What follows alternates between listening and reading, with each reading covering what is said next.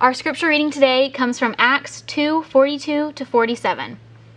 All the believers devoted themselves to the apostles' teaching and to fellowship and to sharing in meals, including the Lord's Supper, and to prayer. A deep sense of awe came over them all, and the apostles performed many miraculous signs and wonders. And all the believers met together in one place and shared everything they had. They sold their property and possessions and shared the money they had with those in need. They worshiped together at the temple each day, met in homes for the Lord's Supper, and shared their meals with great joy and generosity all the while praising God and enjoying the goodwill of all people. And each day the Lord added to their fellowship those who were being saved. This is the word of the Lord. Thanks be to God.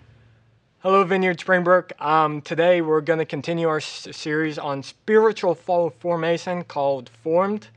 Um, and today I get to talk about a topic which is that I think is a big deal in our formation and the spreading of the message of Jesus, and that's community. Um, Community is one of the most important spiritual formations I think that we have in the church. And when I talk about community, I'm not necessarily talking about church on Sunday morning, because church on Sunday morning is important, be there, but I'm talking Acts 2, what Aaron just read, in which we are coming together, we are praying together, we are sharing a meal, we are, are doing the Lord's table, and we're adding people in daily. We are bringing people to, to faith. We are bringing people into community. And that's what we see in the early church. They had their commission from Jesus to go into all the world and make disciples. But they had to figure out a way to do that. Jesus had just left, and you have these group of people trying to figure out how do we do that? And their answer was community. And not only community, it was if they built a family. And that's key. I think we can all agree that there is a difference between reproducing kids and shouldering and sustaining a family. To reproduce a family, it's hard to say what's involved. It takes choice, love, commitment, and openness. It's true you can reproduce kids and not even be a parent. But to reproduce family, you have to be a parent and then some this is a true truism that I love. It's individuals can only reproduce individuals, but only communities can reproduce communities. Only families can reproduce families, as it turns out, because the skills, the experience, the virtues of doing family, of doing community, are only developed within doing the actual community, doing the actual discipline. It develops qualities in you and, and requires stuff of you that no other experience does. So, that, as it turns out, leads to growth because it develops the skills and virtues and habits that can sustain a community and that can create another community and another community. It then can allow us to gather in and develop others. So it makes sense that the early church would say this is the way we're going to spread the message of Jesus and the way we're going to go about personal growth. Uh, because the skill of discipling masses of people is community. Now, to some of you, that may scare you um, because the church community has not always been healthy. There are not good places out there, good churches, good communities out there. And that's a sad fact. Um, and the church community that we're calling family may be weird to you. I've had the horrid experience of watching the church split on a Sunday morning during a men's Sunday school class. Um, I've had people say things about me that were false and hurt me. Um, even more recently, um, the last six months, I took over Vineyard Knoxville and we tried to sustain it, but we ended up having to close it down. And it wasn't as if I was closing an organization. It felt like I was breaking up a family. It felt like I was breaking up with people I loved and developed a relationship with in Jesus. And it felt like I lost a family. And I say all that to say, guys, I, I understand the bad experiences that come from community. Um, um, I hear, I hear your cries. I hear your pain. Um, and that doesn't make the abuses that happen in community okay. But I still believe that Jesus' way of allowing personal growth and spreading the message of Jesus comes from the community, comes from the people of Jesus united in Christ, learning to grow and learning to spread the message of Jesus together. Now, there are a few things I want to say this morning about community and why it's so important in our own development formation. Uh, the first thing I want to say about it is community is a lot harder than just having relationships. The discipline of community is a lot harder than having friends. You know, um, because as an introvert, I don't know if you guys know this, but people can be inconvenient sometimes. Turn to the person next to you at home and say, People can be inconvenient. If you're brave enough, turn to the person next to you, next to you and say, You can be inconvenient.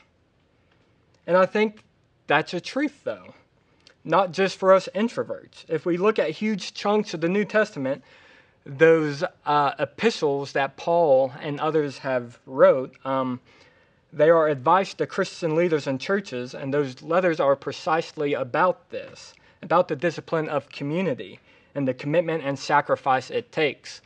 There's a popular verse used for this. It's Hebrews 10, verses 24 through 25.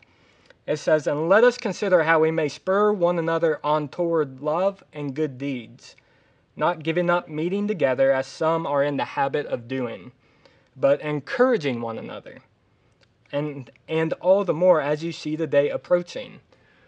Paul here is basically saying, Don't give up on meeting together, don't give up on community because then you're going to lose the encouragement to go about good deeds, the encouragement to love one another, even difficult, inconvenient people.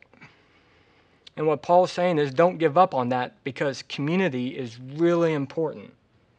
Even in the early church, the early church leaders had to look at people and say, don't give up on community, don't give up on being together. Now, I know you're not going to give up on Christ per se. I know that you're not going to give up on faith. But here's the thing if you give up on life together with one another, if you give up on community, if you fail to commit to one another, all of those things seemingly melt away after a while. So let me tell you do not get up on meeting together. Do not give up on community. Even in the first generation of Christians, some were like, Do we really have to do this? Can I just believe in Jesus and be cool and hang out and, and treat people nicely? And the early church fathers were, No, we need community because of the formation that it develops within us and others. In Galatians chapter 6, verse 2, Paul says, Carry each other's burdens. There is a lot in that phrase because hanging around people can sometimes be a burden. It can sometimes be inconvenient on you. But it's how we care for one another. It's how we do not just do relationships and friendships, but we do community. And he ends that verse in saying, and, and in this way you fulfill the law of Christ. This is just a fancy way of saying, in life together, you are complete in Jesus. You are complete in Christ there is a work of completion that, and that word fulfill mean, sorry guys, there that word completion means in the Greek to fulfill. Fulfill means to be complete. And there is a work of completion that only comes by assuming care and responsibility for the people around you especially the people you would choose not to do community with. The people in which you may walk into that small group for the first time, walk in and say, oh, that person's here. Right? And that's interesting. So let's look at Romans chapter 12, verse 5. So in Christ, we, though many, form one body, and each member belongs to all the others. This is one of Paul's favorite analogies for the church. You just can't cut off your arm and be okay. We need the whole body of Christ together. You need every part to be healthy, and we all belong to one another. Turn to the, turn to the person next to you and say, I belong to you. Right? Because we belong to one another, and that's scary. That's why it's important that we honor one another well, which we have talked about a lot at Vineyard Springbrook recently. If I'm honest, it's easy to see the problems in the dirt in people's lives. It, it doesn't take much of Jesus to see that. But what it does take, a lot of the eyes of Jesus and the view of heaven to see, is what Jesus is delighted in people about to see the giftings, to see the gold in their lives, and to help them bring that out. That's what Jesus has called us to do in community to grow and develop and to love one another. So, community is a lot harder than just having casual relationships. It's, re- it's relationships of commitment, love, and sacrifice. The second thing is if you don't do community, you will get stuck in life. Um, there's a pastor I love. His name is Jordan Seng. He pastors a church in Honolulu, Hawaii.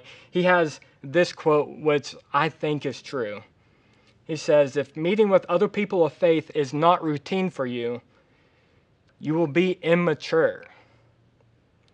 Not only do you get stuck or remain immature if you don't commit to community, it's possible that you're going to take others down with you. This is something I've learned in being a leader of a faith community and watching other communities over the course of the last 12 years. Um, if you're not committed to community, it's real easy to spread the idea that community just is really not that important. And that spreads to everyone else around you. It's also, I think, just as easy to influence a culture of community. It's just not as intuitive to us. It's not what our culture develops in us. There are a thousand ways to show people that this community is not acceptable, right? But there are a thousand ways to show people love and commitment to those that are not acceptable. Those are two separate things. Let me say those again. There are a thousand ways to show people that this community is not acceptable. But there are a thousand ways also to show love and commitment to those who are not acceptable. Because that's the gospel of love, right? Jesus says, Love those who disagree with you, love those who persecute you. Now, hopefully, no one in our church is persecuting you or is your enemy. Um, I hope that's not the case. So, loving people around you, even though they may be inconvenient, is a part of that. So, love the people that are inconvenient. Love the people who, for you, are hard to love because of disagreements. Here's the truth if Satan wants to take you out, if he wants to de- decrease your influence in the world, one of the under, underrated ways in which he does that is sour the opinion of the people around you. Offense is a cancer and it kills community. And it's one of his plans to kill community, to kill your influence and growth.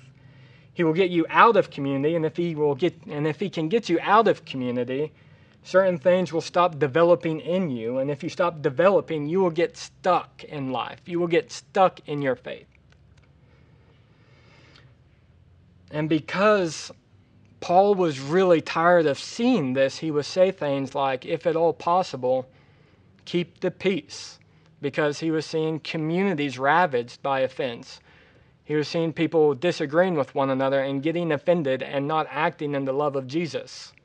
And Paul was burdened by this because, because community is so important in the furthering of the gospel.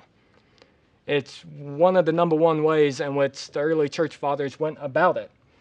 And that's because culture comes from community. Now, culture, guys, is a collection of norms and expectations that is reinforced by a group of people. That is why at Vineyard Springbrook, starting this Monday, we're doing a difference course for the next five weeks. We want to build the habits and culture that develops and make us a church that has a culture of reconciliation. Even if we disagree on things, because unity isn't doesn't happen in uniformity. We don't have to agree on everything to be united. So we need to develop the skills and have those conversations with one another. Because if we can't love and have those conversations inside the church without getting offended or slandering or gossiping about someone, then it's likely when we develop those relationships with people that don't know Jesus outside of the church, we're going to get offended and gossip about people. So, the values of spreading this message of Jesus outside of the church happens when we embrace the community inside the church and learn to love and forgive one another. And, guys, if you're not currently practicing this discipline of community, it's likely you just won't develop the skills or culture necessary to spread the message. It's likely we, as a church of 200 people, if we're not invested in community and walking together and forgiving and loving one another and being patient and bearing burdens, we won't develop the culture it takes to affect the culture in our community. That happens when we learn to be the people of Jesus in community. I want to end with this story um, because it profoundly impacted my life and what I think about community. I was at a small group at Vineyard Maryville, and um, it was our last meeting, and we were coming together and we were laying hands and praying for each person. And we went through all the people, and we got on this one person, and we were praying. And one person in that group stops and says, Hey, I think the Lord is wanting me to let you know that He loves you and that He sees you.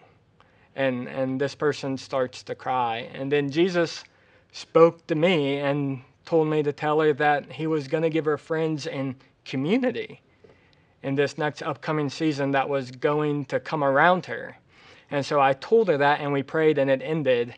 Um, and after it ended, she walked out to her car and she got her phone. And on that phone, she had a ton of missed calls and text messages. And she called them back and she got the news that someone in her family had killed themselves. Um, and she came back in and we prayed for her.